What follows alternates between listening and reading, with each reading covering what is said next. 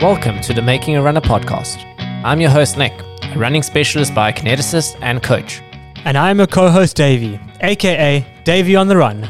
Through our shared knowledge and experience, we unpack the fascinating topic of running. We speak to coaches, athletes, subject matter experts, and everyday enthusiasts to help you improve your running. and ensure that you enjoy every step of the way, wherever the road or trail may take you. This is how runners are made. It's how runners are made, baby. Oh, yeah. That's where the guys kind of made their move. You know, like all of a sudden they started uh, speeding up to like three minutes per kilometer. It was crazy, you know. But at the same time, I knew like okay, they're they're just trying to make like this kind of this this psychological hit on on the other people, you know, like to, just to lose part of the group to break it down. And it was really really effective because all of a sudden we ended up with like a group of five. And I and I managed to hang on, and obviously it was really, really uncomfortable for me uh, because it paced. I mean, it was crazy but at the same time, I knew like they're not going to keep this up until the end of the race because it's impossible. It's physically impossible. Tete was constantly looking over his shoulder, you know, and that's also why I didn't know. Like when I came into the stadium, obviously you couldn't see him, and then all of a sudden, you, like you, you come around the corner and he's in your uh, field of vision, and that's when he started Yeah. sprinting, you know. And then Tete looks back and he sees me and he starts sprinting as well, so he, so he wins. Uh, but I definitely felt that I was uh, fresher at that part of the race than he was. Nicola! Davide. How was your weekend? Yo, it was pretty wild. Was it boy. cold? It was pretty cold. We, Davey and I hiked to the top of the berg. We went up Mweni Pass. Mnweni. Mweni. We had we had quite a cool experience. We went with a whole bunch of guys. No, no. So there was just four of us, five of us. Yeah, it was a bunch. It was a bunch. We took a car up. It was a jewel. Uh, we stayed in the, the Mweni Cultural Ground, which happens to be in the middle of the township. It was a rondavel, which, which slept four people, and Nick was snoring the whole night. Oh, actually, no. Davey said in the morning that I'm actually quite good with my snoring. Yeah, I almost soothed myself out of it. Yeah, you were fine. I was just too excited. I was like a kid the night before Christmas, just getting ready to to get up and, and start running because we knew that there was going to be snow on top of the mountains. And I can't tell you the last time I saw snow. Um, it's been on my list of things to do for a long time. And yeah, we woke up 5.30 in the morning to get going. The run took us seven and a half hours. Yeah, just over seven hours. Moving time was five and a half hours. So I, I think that's pretty good. The guys that do the Mweni Mountain Marathon, they do it in about, the winning guys, they do it in about four hours, 15 minutes. So I I think that's pretty good going for a day. but it was it was pretty incredible. It was um, tough. The elevation gain over 38 kilometers was about 2,000 meters of elevation, which which is quite something. We went straight up a pass. Um, but guys, it was honestly unbelievable. We'll put some pictures up on Mm. the on the socials of what we saw. It was a, like a winter wonderland. Mm. Um, I, I was I was very cold on top that. I'm not gonna lie. I wanted to make a snowman. I wanted to do a snow angel, but by the time I got up there, I just wanted to go home. No, Davey was in no mood. He's talking so much about being excited about it, but when he was up there, he did not look excited. I even had to get my phone out to take a video of him to lighten the mood. He's like, "Get that camera out of my face." He just I- wasn't I- having it. and And, my- the reason is, I don't want to tell everyone. Yes. Davey was very cold. Now, Davey was running with a peak the entire time, and every one of us was with a beanie. And we told him, "Davey, put your beanie on," and he just wouldn't put his beanie on. The reason was it was a Salomon beanie. He didn't want to wear it. ASICS till I die. But uh, yeah, look, that. To be fair, that, that was also the first time that I was ever told that a beanie was actually an effective way to keep yourself warm. Yeah. It was something I didn't pack, thinking it was an accessory item. And um, when I was like, "Oh, "Do beanies work?" I just got laughed at. Apparently, head and toes, Head and hands. head and baby. hand, Because our toes are definitely head and toes, frozen. head and toes, head and. We're wearing our normal running shoes, running through the snow. Luckily, it wasn't actually too cold when we were below the snow line. Um, otherwise, that would also have been quite dangerous. But look at us, all these these roadies talking about mountain trails And you know- elevation yeah. gain. It, it was a tough run, um, but uh, I do think the risk was worth the reward. And uh, do you know who else uh, like uses that that motto? The the risk is worth the reward. Who who could possibly use that motto? Well, that that's got to be our guest today. Who's our guest, Nick? Our guest today is Piet Wiersma. And and and, And and Piet is twenty five years old. Yes, but more importantly, people won't know Piet maybe by his name. Maybe they do so now, but he's known as the unknown Dutchman in The South unknown African in the South African running culture, especially after um, Comrades this year. He was the second place male runner at Comrades. Came out of absolutely nowhere. Arrived with no sponsors. No one gave him a single breath of at the start in terms of uh, interviews or lining him up with the other pros. Um, he was seen. He wasn't even seen as a dark horse. He wasn't seen as an elite runner coming to this race, even Well, though. Yeah, I mean, I mean, he was he was a novice runner as well, Yeah, and, and he has now the fastest ever recorded novice time for Comrades Marathon. Yeah, But- but in our conversation, we found out a lot about his his training journey. Um, a lot of it actually resembles remarkably exactly what other novices go through. You know, even though he's a hundred k specialist, he's come third at the hundred k world champs. He's he's been on multiple world record attempts for for the hundred k. Um, but he followed a similar path and journey that most novices, you know, uh, building up for their first comrades would do. He ran his first marathon, his first marathon race as a race itself in the build up to uh, the comrades. in a time of two hours and 18 minutes. as a training run, as a training run, yeah, he's he's quite an exceptional young man. Really, uh, after this conversation, Davey and I were left just Just in awe. in awe.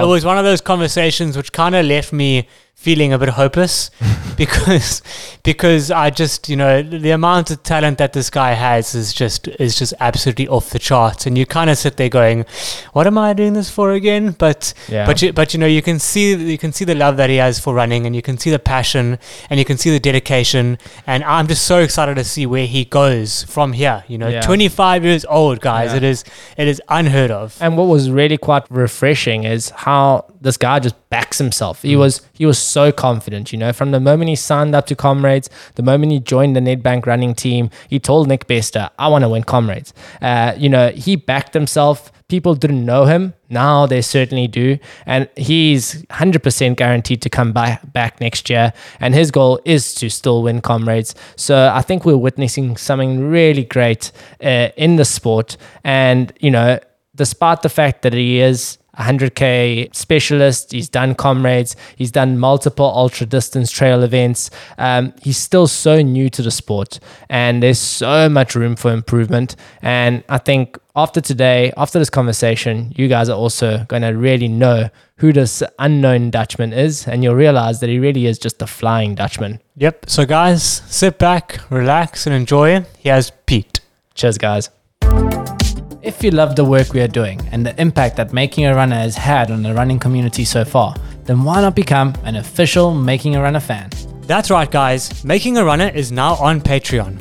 Although this started purely as a passion project, we have had to become realistic about the time and cost of running a successful podcast. And that's why we've decided to provide memberships where our fans can either make a pledge to support our work or receive exclusive behind the scenes content, discounts on racepass.com, as well as downloadable running programs to guide them along the running journeys.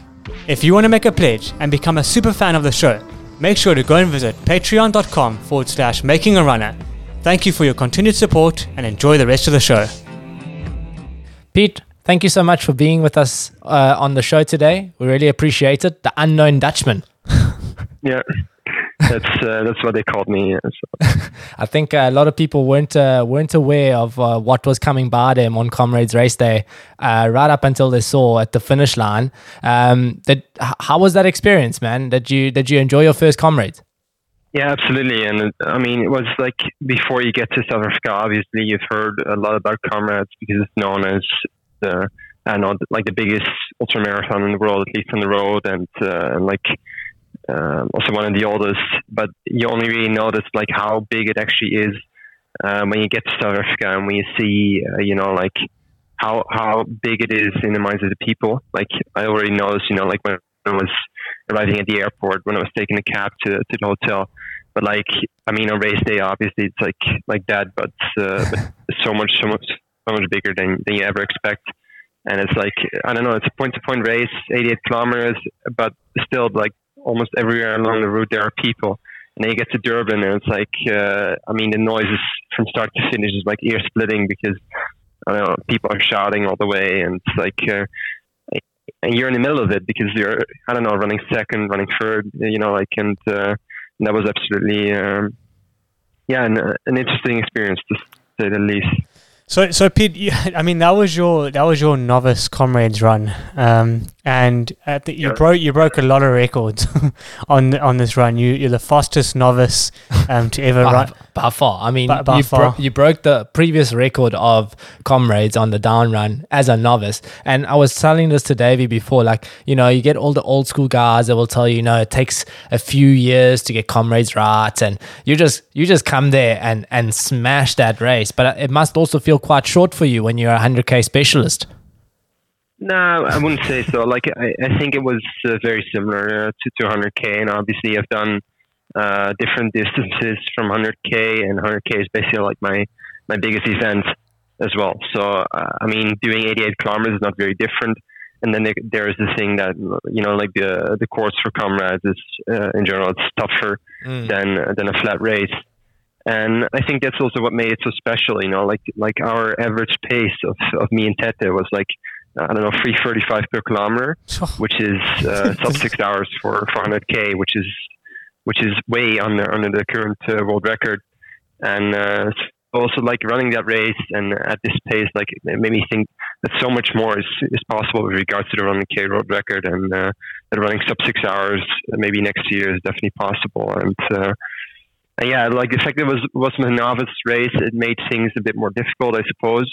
At the same time, like uh, people were telling me before, like I don't know, it's also good, you know, because you, you don't yet know how much it's gonna hurt, and Mm. from from your second time, you do know that, so you get more nervous or whatever. Uh, but still, obviously, like um, experience does help. But uh, before comrades, I just uh, tried talking to as many people as, as I could about the course, you know, about uh, you know like uh, race strategy and such. Uh, like a month before the race, I was uh, running for the world record over Yes. 100k in Vilnius with Alexander Sorokin. And then after the race, I also got talking with uh, some uh, South African runners, uh, and like I just asked them questions about comrades for two hours, I think, and uh, uh, just trying to learn as much as possible. Also, like with for my race preparation, because up until that point, I'd only been uh, focusing on the 100k flat. So basically, all my training was flat, and uh, then I only had like I don't know, it was four weeks before comrades. But in essence, you have less time to prepare, obviously, because uh, like the first week after the 100k record attempt, like you're not really uh, doing that much specific training. Uh, the last race before comrades, or the last week before comrades, is basically tapering.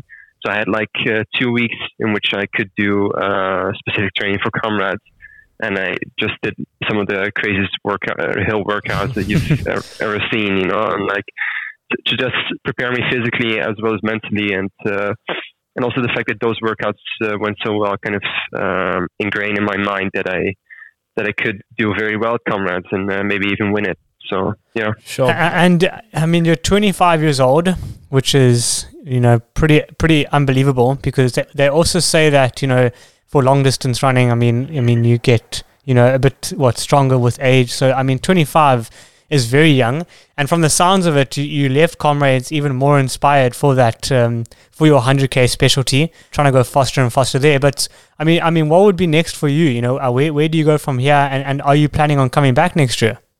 Yeah, I'm uh, definitely coming uh, planning on coming back next year, and obviously the goal uh, for next year is to kind of outdo uh, what I did this year. So the idea is to come back uh, to try and win and to try and win a course record. Um, I mean, also because I don't know, like like you said, it was my debut, and I got really really close to that. But uh, like a little bit closer to, to now is like uh, by the end of the year, I would like to run uh, another marathon. Like uh, this February, I ran my first marathon ever in uh, in Sevilla. Uh, I ran 218, but that was like kind of as as part of my build up towards the world record attempt and towards comrades. Uh, so it was like after maybe two months of build up. I don't know, uh, but like it, I could go so much faster than that. Um, 100% sure. Uh, so I'm kind of planning on uh, doing Valencia in December. Uh, I still need to try to get in uh, into the elite race because the registration is already filled. But I think I should be able to get in. And then after that, like in March, um, the idea is kind of to go for for sub six on the 100k uh, Sure. to get the world record at least, and uh, and hopefully, yeah, like I said, a sub six hours, which is definitely possible, and like comrades definitely showed me that that I can do that. It just needs to be the right course, it needs to be the right uh, right people. And uh, for me, like last uh, or like now two months ago in Vilnius, that wasn't the case. It was a terrible course for me because it was like I don't know, like um, It was one mile I don't know, repeats, wasn't it? 61 la- yeah, exactly. 61 laps on, on one street block. So that was like 243 90 degree corners, which was crazy. And I, I never prepared for anything like that. And, uh, and like it was fine, you know, up until up until 60k or so, and then you start cramping because you're like constantly slowing down and starting again through those Mm. 90 degree corners, which are all in the same direction. And I think uh, Sorokin was a bit more uh, prepared for that because I don't know, like he's used to running in circuits, also also in 24 hour races and such. But uh, I I'd never done anything like that before. But yeah, if, if we're getting like a like a better course, uh, like flat, uh, a bit fewer corners, these fewer sharp corners, and uh, maybe with a few good paces that can actually keep up until until halfway or something, Mm. uh, then I definitely think uh, or I'm, I'm sure I can uh, run on six hours for sure. Brilliant, man. So I want to take it. I want to take a bit of a step back and find out a little bit more about you as an individual and where you've come from as a runner, and then we can get even deeper into uh, the future comrades' aspirations and even your your actual comrades run on the day. But I want to start off by saying, man, your English is is absolutely fantastic. You're Dutch. Uh, you live in Italy and study in Italy. So I know we've had a couple of interactions in Italian. So your Italian is fluent as well. Um, where did you come from, Piet? I mean, what did, when did you start running? Uh, when did you start specializing in the 100K distance? And how has it progressed over the years? Because, I mean, you're still very young. Yeah, it's true. Um, so I don't know. Like I, I kind of started track and field when I was like five years old, but you're still kind of you know doing a bit of everything. And then you know, like pretty quickly, I think it became clear that like I don't know, like the technical disciplines, you know, like uh, like javelin throwing and uh, I don't know, uh, long jump and high jump, like th- those things were not really my thing. Like I never had any ex- explosiveness in, in my muscles. Uh, but like uh, endurance wise, it was I was always always good. So pretty quickly it became clear that I was definitely like a like a long distance runner.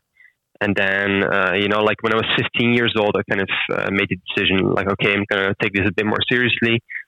Uh, so that's uh, when I uh, when I was allowed to go to like this uh, particular school, and where I was able to kind of combine school with sports. So with kind of middle distance running, and we were mostly focusing on like I don't know 1500 meters, five kilometers, and such.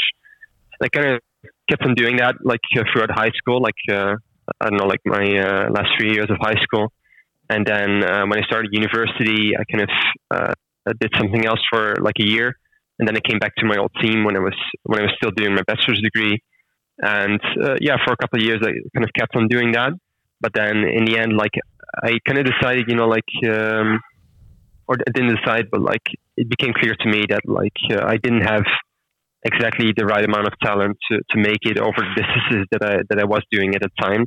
So like uh, 5k and 10k at the time mostly. I just noticed like compared to you know some of the most talented athletes of the country, like I wasn't anywhere near their talent, and I knew like okay if I want to do this, if I want to become like uh, a world champion, want to run at the Olympics, then I cannot do it in these distances. So I, I don't know, like the logical next step would have been probably to, to move up to the marathon uh, because we al- always knew like how the longer the distance gets, uh, the better I get at the distance. Uh, but at the same time, like I don't know, like I was, I needed to make like a big change in my life. You know, I was kind of uh, disillusioned maybe in a way. Uh, so I kind of decided to to start doing ultra. So basically, like uh, the week after I decided that, like because I had done like a steeplechase race, and the, the week after did like a 5K. And that was kind of my last regular distance race, I think, up until uh, the marathon of Sevilla this year. And uh, so the week after, I did like a 60K trail, which I won uh, like uh, my first try. And then um, like a month later, I did like something bigger in the in the uh, South German Austrian Alps, uh, which was like uh, I don't know 60 something kilometers And, uh, and through this, the is, mountains. this is trail running. Yeah, thi- this is trail running. That's this was, was kind of where I started. Like throughout those first two months uh, that I started doing ultra, but like actually kind of with no preparation, you know, just just you know like uh, continuing from that basis that I that I had built as you know like a regular uh, middle to long distance runner. Uh, and like also like uh, the race in Germany, I, I managed to win, uh, even though I had no mountain preparation, but simply because like the the downhills and like the flats, I was doing so much more efficiently and so much more so much faster than than the other guys. And then a month later, I decided, okay, like I'm gonna try to do my my first 100k because in the Netherlands there's like this race in Winschoten in the north of the Netherlands, which is actually my birth time, and which is also like one of the more well-known uh, 100k races, uh, I'd say. And uh, those are also the national championships. So I was like, okay, I'm gonna try that. And then I don't know, like it was my first 100k, so it wasn't. It was obviously like I had zero experience, but I managed to get like uh, third, and that's kind of where where it started, I guess, for me, like the ultras on the road. And then after that, I did did uh, no races for two years, uh, like uh, during the pandemic and such. And then uh, two years later, uh, when I was already living in Italy, I kind of kind of was planning to to focus on trail running, but I was unable to get a medical certificate, which was necessary during the during the COVID pandemic. So I decided to go to fly back to the Netherlands and and do this 100k race a week after, even though I mostly prepared for for trails. And there I ran like uh, 6:49 and got like uh, third internationally and first uh, of the Netherlands. And with that, I also qualified for the World Championships uh, the year after, which was last year. Uh, and that's kind of where I started realizing, you know, like okay, I can can actually reach um, quite a lot with this because already, like from that race, it became clear that internationally I was doing pretty well. I think it was mm. like the tenth uh, fastest time worldwide uh, during that year. Uh, so then, like the, the, plan became kind of to just uh, prepare for the World Championships which was uh, last year, uh, and uh, that's where I managed to become to, to come in third. but up until that time, like from when I started ultra until the World Championships about three years later, I did everything self-coached, everything by myself. Sure. And then it was only after the World Championships that uh, that I kind of got in contact with my current coach, uh, who also coaches uh, Alexander Sorokin and Guillaume Ruel and some other internationally uh, well, very good international uh, ultra runners.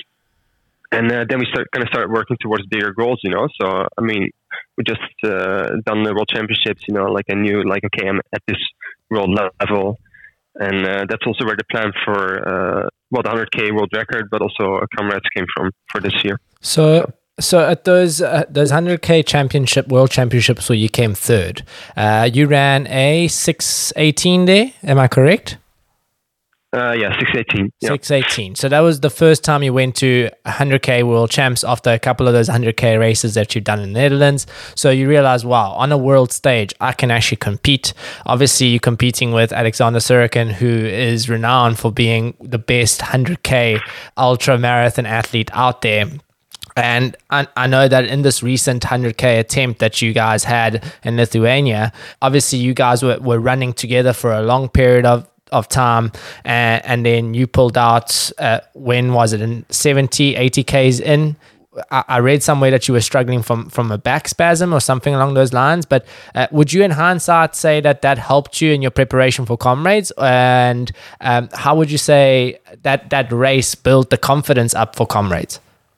Well, it, it, had definitely had mixed effects, you know. Like like I was saying, like uh, because I was preparing for the 100k world record attempt, I was unable to do uh, like specific hill work for mm-hmm. comrades because you know like uh, I just wanted to go for for the world record there. But at the same time, like uh, the evening before I did the race, like my coach said to me, like, okay, uh, like we're gonna go for a world record tomorrow, but like if it turns out during the race uh, that's not going to be possible, then don't try to finish because uh, comrades is more important okay. than just trying to finish here at all costs. That kind of caused uh, that during the race in Vilnius, I constantly had doubts, you know, like from the beginning, like uh, because I knew from the beginning, like this course is definitely not perfect for me, and that day was it was quite warm. Uh, like the paces, like we had paces for like I don't know until 35 or 40 kilometers into the race, but uh, their pace was not really that flat. Uh, so it was just not not all perfect, uh, you know. But still, mm-hmm. at the mm-hmm. same time, like, you know, like I felt that day, uh, like I'm definitely in the best shape of my life. Uh, so what, what am I really going to do with this? Like, am I really this confident in my ability to break the world record that I'm uh, that I'm going to continue? And yeah, then um, I don't know, like from like when the last pacemaker pulled out, I kind of uh, took the lead in the race. And then at 70 kilometers or 72 kilometers, uh, I, I pulled out of the race, but then I was still in the lead for like like 100 meters or uh, or so ahead of Sorokin. Mm. Uh, so I was doing quite well, and uh, like I didn't have back spasms uh, during the race. Actually, like uh, people started speculating about that okay. because they saw, you know, like the recordings. But on camera, you know, everything looks worse. Uh, the only thing I was struggling with were some uh, were some cramps in my in my hamstrings and my calves. You know, but that's normal. You know, at that point during 100k, and you know, like what was worsening was the fact that like it just wasn't my course, and you know, like in all those 90 degree corners, that kind of caused that. I think and uh, that, that was the only thing that I, that I, that I uh, the only reason I pulled out. And I, you know, like I lay on my back uh, when I pulled out, but it was more, more like uh, also to have an excuse, you know, like for, for myself to to pull out, not, because I was mentally not strong enough or anything, but like because I was, like I said, I was not confident enough in my ability to to get the world record that day. It may or may not have been possible, but if I had uh, finished that race at all costs, then I definitely wouldn't have been able to do at Comrades uh, what I did. Okay. Uh, so that day I just decided, okay, I'm gonna I'm gonna prioritize Comrades over this. Uh, but I mean, that was definitely the, the, most difficult decision I've ever had to take during a race, simply because I was having the best race of my life. I, I may have been able to get, get the world record, but at the same time, you know, like I afterwards I also knew, you know, like yeah, okay, if anything is going to happen at Comrades, and this is basically what made it possible. You know, like yeah. uh, 72 kilometers at world record pace. It may have been the perfect uh, workout to prepare myself for Comrades, yeah. to, to, prepare myself for the pace, yeah. because the pace was uh, more or less the same, uh, slightly faster at Comrades, and just you know the beatings that your legs will take uh, during the race. So uh, in that sense, I would say it definitely helped me prepare for for Comrades, but at the same time, you know, like like what I was saying, like it, it did uh, caused me to miss a lot of uh, specific training for comrades, mm. which meant that in the end I only had like uh, free free hill workouts uh, before comrades. Uh, so that might not have been ideal, but at the same time, you know, like I did well on it, and uh, like from the very first hill workout that I did, you know, like a little over a week after after this world record attempt in Vilnius. I already know that you know, like, okay, I'm definitely doing well at these hills, and especially like for these downhills, my body's just made for this. You know, like uh, like my legs are taking it so easily, so well, and I was running so fast. You know, like uh, at the second of those workouts, uh, because like the workouts were kind of you know like I I went up you know on this very high hill in uh, in Turin, mm. like for about like 400 no like 500 meters. Uh, you know, like altitude difference that you go up over like four kilometers over trails, were and then I went down over the road, and the roads were Yes, exactly. Yeah, I mean, you know, like because yeah. you live there, obviously. Yeah. So no, no, no but like, uh, and then I went down down over the roads, and and that was kind of the most important part of the training, like uh, going fast downhill, because I mean, I knew that like, okay, in South Africa, this is the down course, and uh, yeah, the downhill yeah. are just the, the, most difficult thing uh, for the body to take, especially in a, in a long race like this. And like, uh, they were like descents of like 4.8 kilometers downhill and then I did like 200 uh, meters more to to like fill uh, 5k. And then during my second workout, I like the first of those 5ks, I did like in 13, 16 or something. You know, like uh, like it was, and it was just feeling so easily, even at that pace, and that that made me feel like okay, I'm I'm definitely going to be able to do uh, good at comrades, and I definitely have it in me to to to run win this time. race. You know. Uh, I actually want to encourage yeah. Davey to bring up his Strava and go find you on Strava and actually have a look at some of those those workouts that you were doing in, in the build in that month that you're talking about before say comrades. No, say no more. So, so, whilst you do that, I just have a I want to take it back to your 100k training because obviously you said you know when you were training for these 100ks and the world record attempt, which Sorokin ended up getting by just a couple of seconds. But uh, and I think that the fact that you were feeling so strong and that you were leading, but also you had your coach on your side telling you, you know, this is not the priority, and if you feel like it's going to get in the way of comrades, you know, that's what you need to focus on. Um, what does it take to to race over 100 k's. I mean how much how much training are we talking about? Uh, what is sort of the split in your training in terms of your quality work versus your your easier work? And also i want to find out if you do any strength type work. Okay um, i mean it's uh, quite a broad question but i'll yes, try to uh, yes, yes. answer it as uh, well as i can. Um, so yeah, basically, like after the World Championships last year, I was uh, I was really really injured uh, because actually like uh, two months before the World Championships, I got like a double Achilles injury. Uh, one month before the World Championships, I got uh, a small stress fracture in my calf, and I just kept on running for the on on those injuries because I I knew like I needed those workouts, you know, like to to be able to, to even have a shot at the, at the podium at the World Championships. So after the World Championships, uh, because of those injuries, like it took uh, quite a long time to recover. So I think it was like from November, December that we kind of uh, started building up. And then, like I said, you know, like halfway through February, like after about two months of build up, uh, I ran in Sevilla, uh, my first ever marathon. And uh, yeah, and that's where I ran, uh, yeah, like 218 as part of my build up, which was nice, you know, and like, uh, and then after that, you know, like you, you kind of keep on doing more long workouts. So up, up until then, like it was more or less like a traditional marathon work, uh, marathon build up.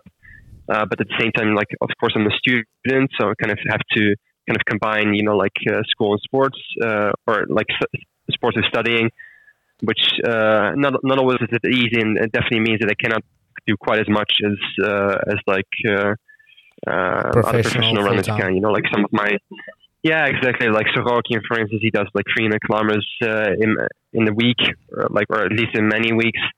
Uh, and like the South African runners, obviously, uh, like many of them were, were full time as well uh, in the preparation before comrades. And I just did, not have that same thing, but at the same time, like it kind of made it work for me. You know, like uh, like just being really like strict in that schedule. You know, like when you're going to sleep, uh, when you're doing your runs. You know, like before you go to university, you do your run then after you come back for, from university, you can do another run or, or whatever. Uh, yeah. But at the same time, like I wasn't really do, doing that much, I think, compared to most ultra runners because it was like, I know, I think on average 110 to 140 kilometers in a week. Uh, but for 100k, I, I, don't know. Yeah, yeah, it was like especially if you're if you're training for 100k, like if, if you're doing barely more than 100k a week, it's that is kind of crazy, I guess. Uh, but next year it's definitely going to be more because I don't know I have more time now. I can uh, and now because, also because of this kind of fame that uh, Comrades has brought me, I, I, definitely can have opportunities at least to, to go professional next year. Mm. Uh, so I kind of want to explore that. Uh, but yeah, up until up until th- those races like uh, Vilnius, Comrades, uh, mostly 110, 140 kilometers a week. And then for the 100k, like I think the most important workouts were like the tempo runs, you know, like 40, 60k and like some of those workouts were like okay you do uh, like uh, 10 kilometer intervals 20 kilometer intervals uh, but mostly like uh, yeah around world record pace and uh, like if, if you're doing like 10, 10 20 kilometer work, uh, intervals it was like mo- mostly 325 330 per kilometer i think yeah. so a bit faster than than world record pace and then sub six hour pace and like also to make that that pace that sub six hour pace of 335 per kilometer just make it feel easy, make it feel natural. You know, like I think that mm. that was the most important thing for sure. I, I mean, quality workouts and. Yeah, it, it's it's actually mind blowing because that was one of the questions that I put you as is, I mean, just I, I can't wrap my head around how you manage being, you know, a student, a, a non a non sponsored athlete. You're 25 years old, and then you're still going and and getting these results, which is I don't think you know a lot of us are able to comprehend it. I just think that just shows the amount of raw talent that you have. But I've been looking at your Strava. Do you log all your runs on your Strava on Strava? No, no, but I actually have a caption in my profile like uh, like Strava is not law. Just don't take everything literally mm. because I don't like I don't upload all of my workouts, so definitely don't don't look at the at the weekly totals. But like like I said, like uh, I think it was on average yeah. like 110, 140. And, yeah, but but, but uh, I mean, sometimes it, the GPS is off as well. So. Yeah, I, and then I see I see you also did a lot of um, sort of what is Superga looked looked like um looked a bit traily. Is it is it trail or no. is it road? Okay, so I mean, uh, well, both basically. Like I, I went uphill over the trails and then downhill over the roads to, to get like the, the real pounding and to make speed over those downhills. That, that was the most important part of workout, and uh, and then uphill of the trails because it's I know it's faster. It's uh, it's more efficient. But I think it also just goes to show like how what you're saying, you sort of found your niche because you started to realize, man, I don't have the pace to compete at a five, a 10K. Uh, even even your marathon, you know, you ran 218 in your first marathon, which is absolutely incredible. And you did that as part of a training uh, towards your 100K. But I mean, to go and compete with the guys that are running 209, 208, 205, that, that's a big jump in, in, in that level as Yeah. well. Uh, but I mean, you're competing uh, uh, at comrades with guys that are, you know, into the 210s. I mean, Joe Fukuda is a 209 marathoner, you, into the low Yep. 210s. Uh, it just goes to show how, how much uncapped potential uh, is there. But I wonder also how much of that is having found the right balance of not overtraining and I'm actually very interested to see how how your training changes now that you will have more time and you're able to to spend more time running. I wonder what that is actually going to do to your running. Do you, do you wonder that as well? Do you sometimes think that perhaps you found the right formula, or do you just do you also think that I need to do more running? No, yeah, you're absolutely right. Like, there's a lot of untapped potential there, and uh, I've kind of noticed that like every single year. You know, like uh, like I said, in 2019, I did my first 100k, which obviously I was I had zero experience. And the year after, just kind of started. You know, like that, that was the first year that I kind of started coaching myself. That, uh, that I was training for ultra. So I kind of just wanted to experiment with my body, you know. And then uh, like halfway through t- 2020, I also moved to Italy, where I live now and then I could, from that moment, I could kind of train in the mountains, you know. So that's Mm. when I kind of made this plan, you know, like okay, I'm gonna uh, prepare for the trails and such. But still, at the time, like there was no consistency in my training whatsoever, you know. Like I was, like I said, it was mostly about experimenting with my body, and that's kind of the way that I got to that uh, 649 uh, 100k Yeah. that eventually allowed me to to qualify for for the world championship the next year and and that was the year that I kind of started training more consistently for sure but still uh, like I said also still self coached uh, still doing everything by myself and still like totally different from what I'm doing uh, this year and then uh, so so then after the world championships I kind of started training with a coach to get like uh, weekly schedules you know but I think so I definitely became more consistent in my training but mostly also I started uh, getting more variety in my training. I think like before the World Championships, it was mostly either easy runs or like uh, long runs at like uh, I don't know, like race pace kind of, you know, which is like three thirty something, three forty, whatever. Uh, but now th- this year, I, I know, we also started doing, you know, like uh, thou- thousand meter uh, intervals, like five k intervals, you know, like uh, of ten k, blocks of twenty k. So a bit more variety and and definitely more consistency and that also made me decide, you know, like okay, uh, I might as well try and do the Sevilla Marathon, even though it's like it's definitely not a main goal for my season. But like the training that I'm doing right now is not that different from like what uh, marathon runners are like specialized marathon runners are doing. So might as well try, you know, like uh, because I was finally doing speed work again, like after so many years, Mm. and all of a sudden you notice, you know, like that there apparently there's so much untapped potential. You know, like I was basically running uh, PBs over 10k during my as part of my marathon. You know, like uh, because I I don't know, like ever since starting ultra, I never run anything below ultra distances anymore. um, so I really didn't know what I- what I was capable of, and uh, and really this next this last year uh, with my with my new coach uh, Sebastian uh, Białbrzewski, I really started noticing that there wa- there was a lot there for sure. And obviously, I already knew that. You know, like uh, after the World Championships, simply because my my preparation for the World Championships was was so different from what I had, had wanted to do because I couldn't. Most most weeks I wasn't doing more than 100k a week because I was so injured, you know, and also like my training was there was no no variety, there was little consistency, uh, so I knew just there was so much more that I could do. And now after comrades, after yeah, running like I said, 3:45 per kilometer, like it just shows me like okay, I can run 100k under six hours, but also over the marathon, like you're saying, like it, it can go a lot faster there. And if many of these guys that have beaten uh, can run like around uh, 210 marathon, and many of them even under 210, like 209, 208, Yeah. then yeah, maybe, maybe that's that's possible for me as well, you know, and that's that's kind of what, what I would like to explore as well with next year if, if I have uh, more time to train, if I can train uh, more full time, if I, if I have like a like a sponsor, you know, like a salary that you Yeah. kind of have this stability also to do those things. Uh, but at the same time, also what you're suggesting is like obviously there's always the risk of overtraining, and uh, so it's it's not like all of a sudden I'm gonna do 200 kilometers a week. No, I'm just gonna build it up until there. You know, like uh, Sure. I think the idea for now, uh, like uh, on the short term, is like to do like 160, 180 a week, and then see where it goes from there. You know, like how does how does it feel in the body? Like how does that, that affect the quality workouts in the week? You know, like I, I believe that like uh, there are like like two or three quality workouts a week that you really want to be like 100% or near 100%. And like I believe that increasing your uh, weekly training load, it can definitely, it will definitely make you better, but only under the condition that your quality workouts are still, um, you can still deliver as much quality as you previously could with those uh, lower uh, weekly weekly kilometers, you know, uh, and uh, amounts of training that you're doing. Yeah, I think And you. I think that's the most important thing.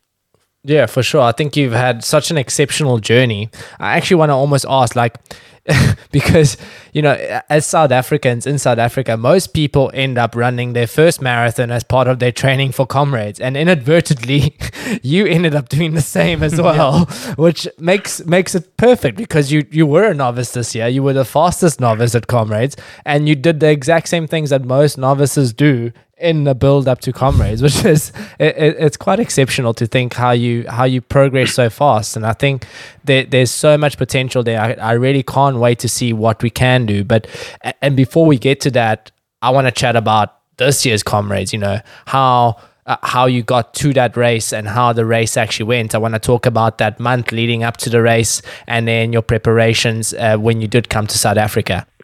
Okay, so um, yeah, li- like I was saying, like uh, I just uh, done this uh, 100k world record tent in uh, in Vilnius, and like because I cut it off at, at 72 kilometers, like uh, Obviously able to recover from that pretty quickly. I think it took me like three days, maybe maybe to recover completely, and then the next uh, the rest of the week I kind of uh, I don't know took it bit, took it a bit easy, obviously, but uh, I was mostly from I think the the Monday, like directly after the, that week that I did my first uh, specific hill workout. I would do that on this very large hill uh, in Turin, like uh, to the Basilica di uh, Superga. And uh, that's like a climb of, of uh, 500 meters uh, of altitude difference, kind of over, over four kilometers over the trails. And then downhill, it was like uh, 4.8 kilometers over, over the road. And then I did like an additional two, 200 meters to to make it like a kind of 5k interval, you know. So so I would run up over those trails, and then directly after after you know reaching the peak, like without having any rest, I would do like the descent, uh, and that was the most important part of the workout because that was like the kind of specific training that I needed for uh, the downhill course or, or the down course uh, in in South Africa. And uh, yeah, that, that would go pretty fast. So it was like um, mostly like 14 something over 5k and uh, like during my second workout i did like 13 16 and uh, and during the third one like 13 i don't know 40 or 50 or So something pretty so, consistent. so, so yes and, and they were pretty fast and that was you know like directly after the climb so you're already not having any any rest before that. And obviously that's that's like a kind of pace that is uh, i mean the, it was so much faster than what i would have thought that, that i would be able to do. And obviously it was downhill, but at the same time, you know, like the legs were, were taking it really easily, and uh, I just noticed, you know, like like I know I've always had like relatively big upper legs, and I think that kind of uh, that kind of uh, proved to me that like without even without all that specific training, which which obviously I lacked because I was uh, preparing for the for the 100k flat. Uh, still, like it was uh, was just so natural for my body, you know. Like and also like technically, it felt easy. Like, you know, like you can just keep rolling, uh, keep on doing it, kind of uh, keeping the body relaxed, you know, but while still stable and uh, and then you know able to run like 240 250 per kilometer uh, downhill um, at ease, which is uh, which definitely felt good. But at the same time, you know, like it's a, it's a quite a risky workout uh, because obviously, like you're risking. I don't know, like it, it's over a road, so obviously you need to, to watch out for cars. But I think the main thing was basically like the injury risk of those workouts. Like you can easily tear a muscle, you can easily tear a tendon or Yeah. whatever, or you know, roll an ankle. and then you know it's, it's like end of the story. But because I had so little time to specifically prepare for comrades, it was kind of worth the risk, I think. And uh, and I kind of noticed that like doing that three times uh, in a workout was kind of the maximum, you know. Like uh, after that, you know, like I really felt like okay, the injury risk of doing another one uh, just becomes uh, too big. So kind of the risk uh, the risk reward ratio kind of became well t- too large, let's yeah, say. Too high. Yeah, Yeah, yeah. uh, and I But mean, uh, so so then No, you know, in in that month is also when you then made contact with with Nick Bester and Nedbank Running Club and sort of organized your your way down to South Africa, correct? And whe- when you came down to South Africa, how many weeks or days prior to Comrades were you in South Africa for? Uh, I think about five days or so. Yeah, because we spent like I don't know, like I think two two nights in the hotel in Durban and two nights in the hotel in Pietermaritzburg with the team, and then afterwards I was still there for uh, for like another night after the race. Wha- Sorry, what what what made you um uh, reach out to you know Nick, Nick Bester and uh, Nedbank Running Club? Yeah, so so I kind of um, already reached out to them like early in the year, like after um, after I'd already registered for Comrades, I think, but uh, like around March or April. So uh, and it's just new, you know, like uh, to to be able to even have a chance for the podium or top ten, you know, like in this huge international race, like obviously you need a support team, you know, like to make it an equal playing field, and um, and that was the most important thing for me. Uh, and I, I knew that uh, you know Nedbank was kind of you know like the the most successful team uh, for comrades. So I figured like I might as well uh, make contact with them. So I contacted Nick. I kind of told him about my plan. You know, like okay, uh, this 100k in Vilnius, and then uh, and he was instantly like, okay, yeah, but you cannot do 100k like one month before comrades and expect to, to run a good comrades. You know, like you know, but still, you know, like yeah, but but I'm young. You know, like it doesn't take me a month to recover from 100k. It takes me a week maybe So so uh, I I think you're wrong, you know. But uh, like at the same time, you know, like you know, I, I definitely respected his opinion, but I also told him, you know, like yeah, I, I had a certain level of confidence, obviously based on what I had done before, uh, based on how I had recovered from races before, and that's that's how I felt like at the same, uh, like both that I was able to run podium there. Uh, but also to do both races. But then obviously, like when I got to Vilnius, uh, it really became clear to me that like Mm. that probably wasn't realistic simply because of uh, yeah also because of the lack of specialized training that I had at the time and if I had uh, like finished 100k there I wouldn't have been able to do any specialized training uh, so I guess Nick in the end was definitely right uh, in that sense So, so you had the confidence going in. Is it true that you told Nick that you wanted to go there to win Comrades? And what was his response to that? Uh, yes, uh, like not not word for word, but uh, that was pretty much what I said. Yeah. Uh, also because, uh, yeah, I think in the first email that I sent him, I kind of uh, obviously I to- told him about my achievements. You know, like uh, to to be allowed into the Nedbank team in the first place. You know, like I told him about the World Championships. I told him about uh, my marathon. You know, and also, but also the fact that I knew that I could go much faster than that, and uh, and also that like I was telling you before, that I had a lot of untapped potential. So yeah, that, that, that's basically what I said. Like uh, like I, I- the goal is to go for podium, and maybe even for the win. I think I, I put it like that. And yeah, I, don't know. Like it was also important in, in another in another sense because uh, the only reason the, the only way Nedbank was going to cover you know like my flight costs and my hotel costs was if I got top five in the first place. I think so. Uh, so there was always that financial pressure, and which was especially important, obviously, for me as a student.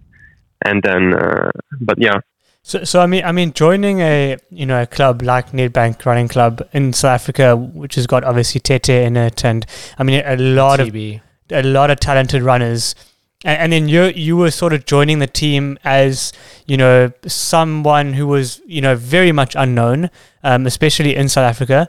Uh, did you did you get a sense of you know being welcomed as being a team member? You know when you when you got here, or because obviously you needed that support. You know you know from Nedbank Running Club, or or did you sort of you know um, were you maybe um, seen as somebody who was you know still a rookie and, and very much underrated?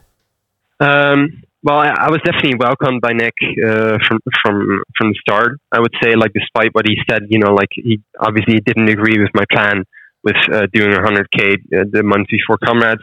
But at the same time, he was excited to to welcome me to the team. Also, you know, based on what I had done uh, at the World Championships and such.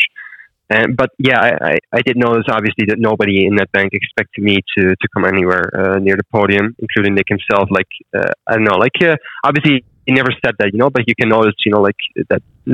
Obviously, nobody expected that from me, and I think that, in in the race, like it, it also became a problem at some point because uh, I don't know. Everybody knows the moment in the race where I kind of missed my supporting bottles at 70k, and then you know, like five kilometers later, uh, it kind of happened again, which was supposed to be, you know, like our supporting bottles from from 80k, uh, which uh, which for some reason they were given to us at 75 and I missed them as well. And that was kind of due to the fact that the supporting team probably also didn't know my taste, and uh, yeah, they just didn't prepare my bottles, and it was important. It was impossible for me to get my bottles, you know, like. Uh, but uh, so, so, and that was kind of. Uh, uh, something like that, you know, I mean, nutrition, as we've all learned, is is so important on race day, especially when you're getting, you know, that far into the race. So, did that did that throw you off at all? I mean, obviously not, because you, you came you came second, you had an amazing run, but I mean, mentally, and then obviously, you know, you know, physically. I mean, how, how did that affect you? I don't know, like. Um, obviously, it was it was especially physically, it was far from perfect because uh, we were supposed to get eight supporting bottles in the race, and in the end, I got like three. Like uh, wow. because I missed the first two. I missed the first two, and that was definitely my own fault because like the bottles they were on the tables, but I just missed the tables. You know, like those those were the bottles from 30 and 39k, uh, and then uh, at no hold up, no from 20 and 30k. Sorry, those two I missed. Then from 39k, I got like my first first supporting bottle, then the second one at uh, 48, and the third one at 60. Uh, but I had like I, I had prepared beforehand. You know, like there, there was a lot of uh, carbs in in those bottles. Like I was using Maurten, and I also had like like a gel uh, attached to the bottles. So, so every time I did get my bottle, you know, I made sure to to use all of it. So um, some of those bottles I, I carried for like five kilometers, I think, into the race just to be able to get all of it. But at the same time, obviously not to get nauseated uh, from all the carbs that you're taking and at the pace that you're that you're running yeah. at uh, at the time. Uh, so, and that was definitely essential for me to even be able to finish the race. That I got like everything out of those bottles. But yeah, I didn't expect obviously to, to miss that many. And yeah, obviously I was already freaking out, uh, kind of after missing my second bottle at 30k, because at that point I was really afraid that I was going to bunk. And uh, and for, for, like a few kilometers, I was actually I actually felt that I was close to bunking, you know. So I just made sure to, to like constantly keep drinking, you know, like those isotonic drinks from the race itself. Obviously, they don't contain that many carbs. There's still something, you know, like it kind yeah. of can, could kind of keep me going. and then uh, when I finally got my first bottle at 39k, I was like, okay, I instantly took like my gel and I instantly, you know, drank like big part of the, of the bottle, you know, and the rest I carried with me and like uh, drank it at a bit of an easier pace, but that that was obviously like it was already quite a lot of carbs. Um, but I mean, and that kind of saved me at the time. So, but like running at the front with with the Nedbank running team, and pretty much it was a Nedbank running team running pack at the front of like six or seven runners all leading the race. At a stage, you guys were chasing down Joe, who was also a Nedbank runner, and then you guys took the lead and overtook. Um, I mean, did you guys work together along the route, or were, were say Tete and Mothibi a little bit more uh, in their own race at a time? Obviously, not knowing you, not having trained with you in the past. Yeah, I mean, well, like, like you're saying, we were only that small group uh, after 60k because that that's where the guys kind of made their move. You know, like all of a sudden they started uh, speeding up to like three minutes per kilometer. It was crazy, you know. but at the same time, I knew like, okay, they're they're just trying to make like this kind of this this psychological hit on on the other people. You know, like to, just to lose part of the group to break it down, and it was really really effective because all of a sudden we ended up with like a group of five, and I and I managed to hang on. And obviously it was really really uncomfortable for me uh, because it paced. I mean, it was crazy. But at the same time, I knew like they're not going to keep this up until the end of the race because it's impossible. It's physically impossible. Um, so yeah, I kind of took that well. I think. Uh, that's the thing. I think I think that was the same thing um, with the bottles. You know, like the, when I missed the bottles, I didn't make too much of it, simply because it's this kind of stoic mindset. You know, like you, you cannot change it, so you just uh, just on. do What with, with what you have. You know. Yeah, I don't know, but but that was definitely that, that was definitely you know like part of the key for uh, for what I managed to do, and also like at the same time to to remain flexible enough. You know, like obviously not everything is going to go as planned, and definitely not if you're running comrades as a novice because you don't know what to expect of those of that race. And I just made sure to make as much of of like the regular supporting posts, like like I said, the isotonic drinks Mm. and the water uh, as I could. And that was kind of enough to, to get me to the finish and to get me to the finish at the high enough pace. But at the same time, you know, like uh, like if I would have had those two bottles, I definitely think it could have made a difference for sure. And that's kind of yeah a hard realization. Obviously, if you if you lose the race at, at two seconds, Yeah. uh, but at the same time, it means that that there's a lot to win next year. And to, to come back to the other question, like what are we working as a team? Um, uh, well, from from one I guess, like we had like the same supporting team. Obviously, they had as a jo- as their job, you know, to get get the bottles to us, which they did really well, except for you know like th- those two posts at 70 75 k, and that was was like I said because they didn't really know my face. But at the same time, he did, you did realize that uh, Tete, Edward, uh, Joseph, and some of the other guys, they were really like this team within a team. You know, like they were Mm. talking uh, Tswana, like their own language, which obviously I didn't speak. Uh, and also before the race, they had never really um, included me in their strategic talks because nobody expected me to be in the front, you know, at that part of the race. So obviously they, they wouldn't do that. So, so yeah, we, we didn't really work together in that sense, like uh, like strategically, and also like uh, yeah, like the, the moment you know, like when when we were doing the downhill, and I was like uh, kind of made this move to, to speed up on on, Yes. the, on these uh, descents at like Pinetown. 65k or so. Exactly, yeah. Uh, some people after the race they criticized me upon that. They said like, okay, like you broke team strategy, but like I was like, yeah, but nobody included me in any any stra- strategic talks. So I, I can do whatever the fuck I want, or sorry, I can do I can do whatever I want, you know. And uh, and obviously, like I just knew, you know, like these descents uh, are my talent, you know. So so I need to build upon that Yeah. and and that was the only thing I was doing. And I thought I was just going to stone a descent, and I knew, and I just wanted to go for the course record. And then when Tete caught up to me, that was the part of the race that we started talking. And obviously, you know, like many people also speculated about what we were saying there. And I also watched the recording after the race, and it kind of looked like we were arguing, but we were not. It was basically just Tete. He came to me and he kind of joked to me, you know, like, okay, so you're trying to get away from us? And I said, like, no, but the pace is just too slow, you know. And Tete was like, okay, so you want to go for the course record? I said, yeah, let's go for the course record. And then we, that's just when we decided, you know, to, to do that. Uh, Okay. And so, I mean, there's definitely a chance that, uh, that, you know, without that move there, uh, n- none of us would have gotten the course record. Or maybe they would have gotten the course record, you know, like at a few seconds and not at like, I don't know, three minutes or yeah.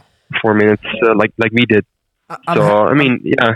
I'm happy to hear that because you know comrades also comes with its own level of camaraderie and obviously like from from watching on the side watching on the TV you know the guys not wanting to share their bottles and what you're talking about in terms of uh, what looked like an argument which I'm glad to hear that you know at that stage they sort of realized okay well this unknown Dutchman is here to stay we better start including him in our plans so that we can actually get to that um, but obviously then next year the guys will know you Yeah. they, they'll know you. they'll want to include you gonna- into they're their gonna plan. fear you. You're gonna be a part of that team.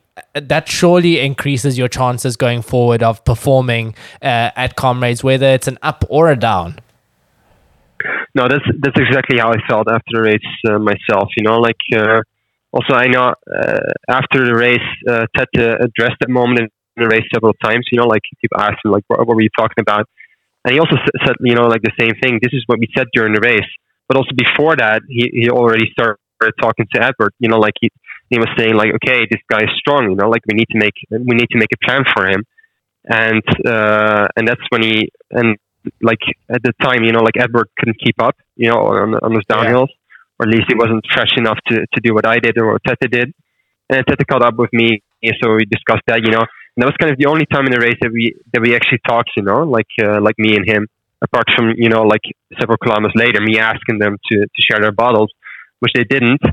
Um, yeah, I mean that that was you know like that, that was kind of a disappointment for me, obviously because I I missed my bottles uh, not due to my own fault, but at the same time, you know, like it was understandable because after the race, like we all got doping tested like instantly, and you need to know like what's in your bottles, you know, like all the supplements that you've taken like a week before the race, you need to uh, tell them everything.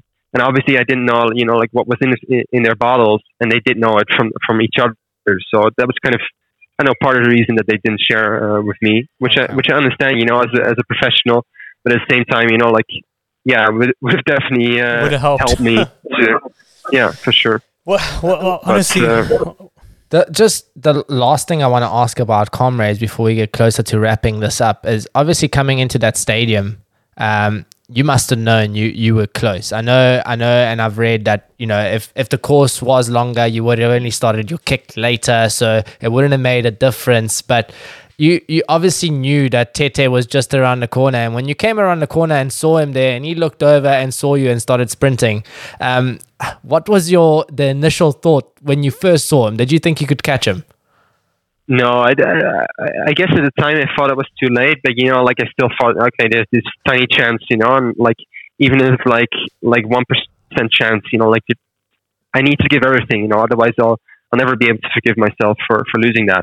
And I already almost didn't forgive myself for losing uh, losing that after the race because I felt like shit for the first two hours after, simply because I had lost, I don't know, like uh, probably sixty thousand euros yeah. Uh, based on the fact that, that it came like two seconds later than Tete, which is yeah, which is crazy to think about, especially for someone with with my background as a student, you know, like and unsponsored. Uh, I think it's important uh, to mention again. Just you came sure. to comrades as a non-professional, unsponsored athlete. Is that correct? True. Yes. Wow. And. Uh, no, no, that, that definitely played a role, you know. And it definitely played also played a role, you know, like in the in the amount of pressure that there was in this race. Uh, but for me, that the pressure is definitely positive. Like I run better if there's there's a lot of pressure. And obviously, for me, like I like I said, I had made certain investments into coming to South Africa in the first place, which obviously, like as a student, they are big investments. You know, like the flight and the hotels and whatever. And I already had to run top five to to even get that back in the first place. And then obviously there was the incentive of you know like the the prizes for for the podium and the incentive from from Nedbank, which you get on top of that. And uh, yeah, that was definitely important for me. And like you're saying, like I was definitely catching up uh, to Tete over the last, I don't know, less than 10 kilometers, I think. At some point, we were like 600, 800 meters apart, I think, at the, at the furthest. And then I just started catching up to him. Also, after the race, like if you see our paces, like he was, at some point, he was averaging 350 something, and I was averaging uh, 3 35, you know, so I was definitely getting closer. So, you know, maybe if it was two kilometers longer three kilometers longer, uh, I could have gotten him. Uh, but like, I don't know, like I, I said, like, I don't think a couple hundred meters extra w- would have made a difference simply because then, yeah, I would have started sprinting later.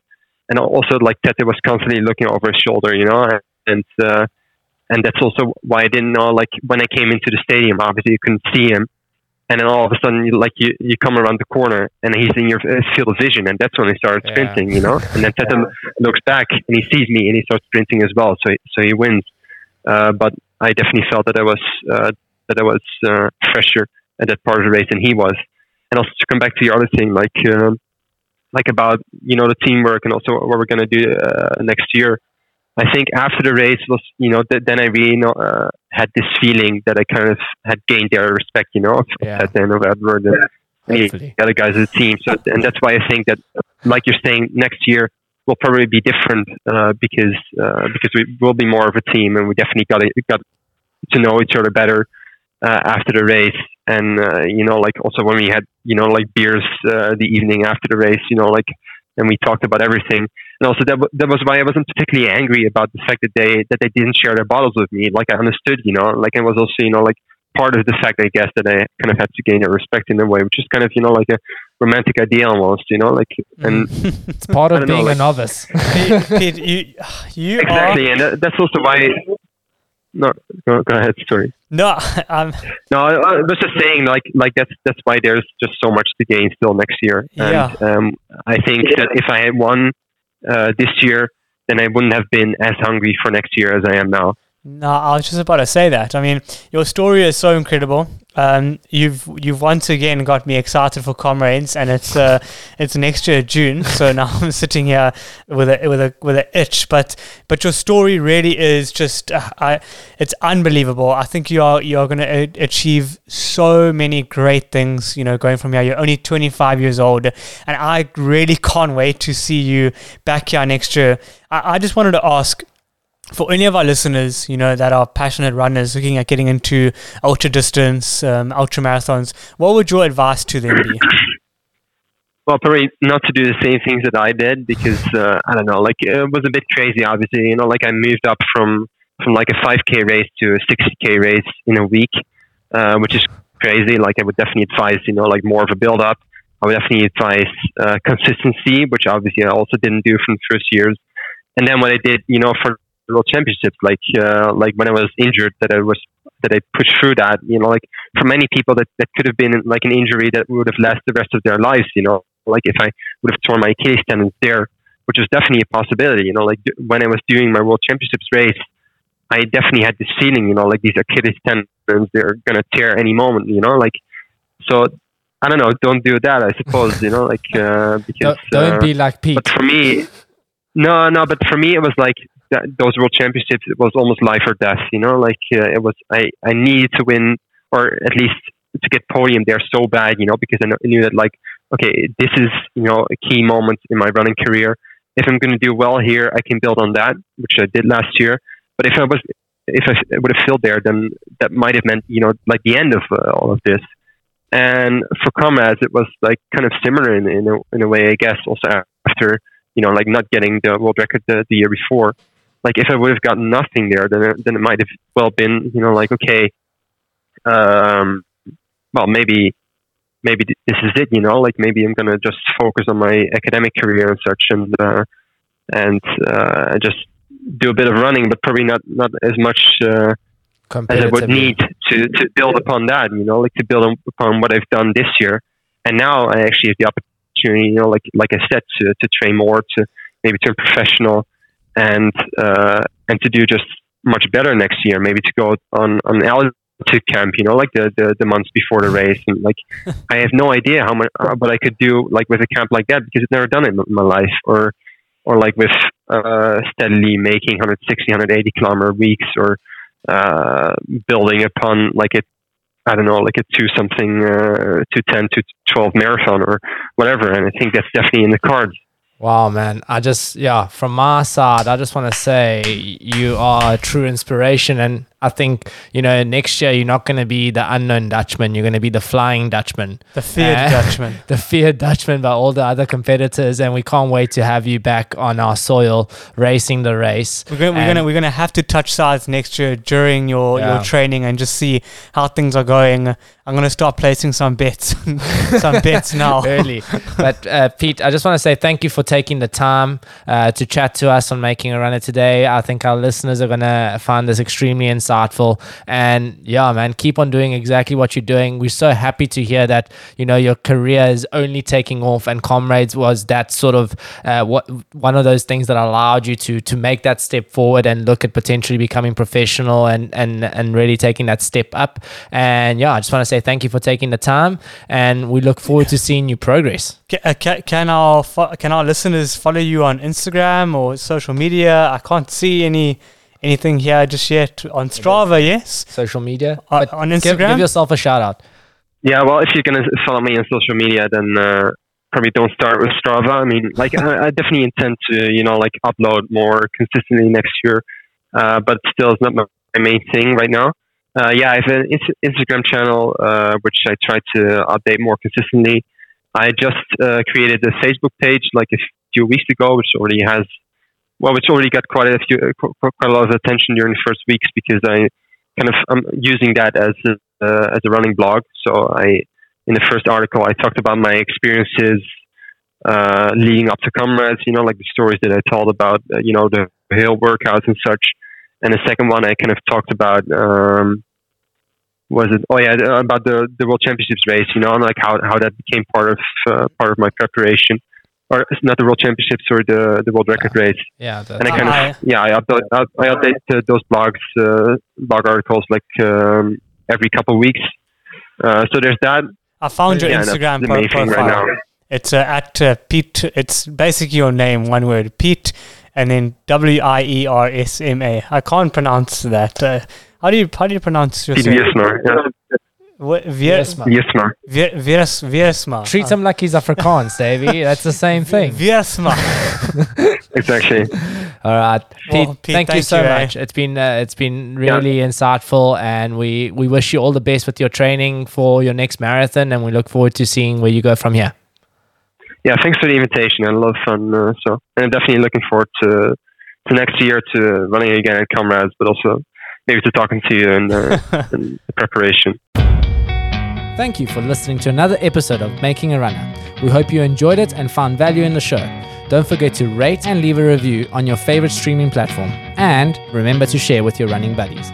Follow our journey on our socials and feel free to engage with us on all things running.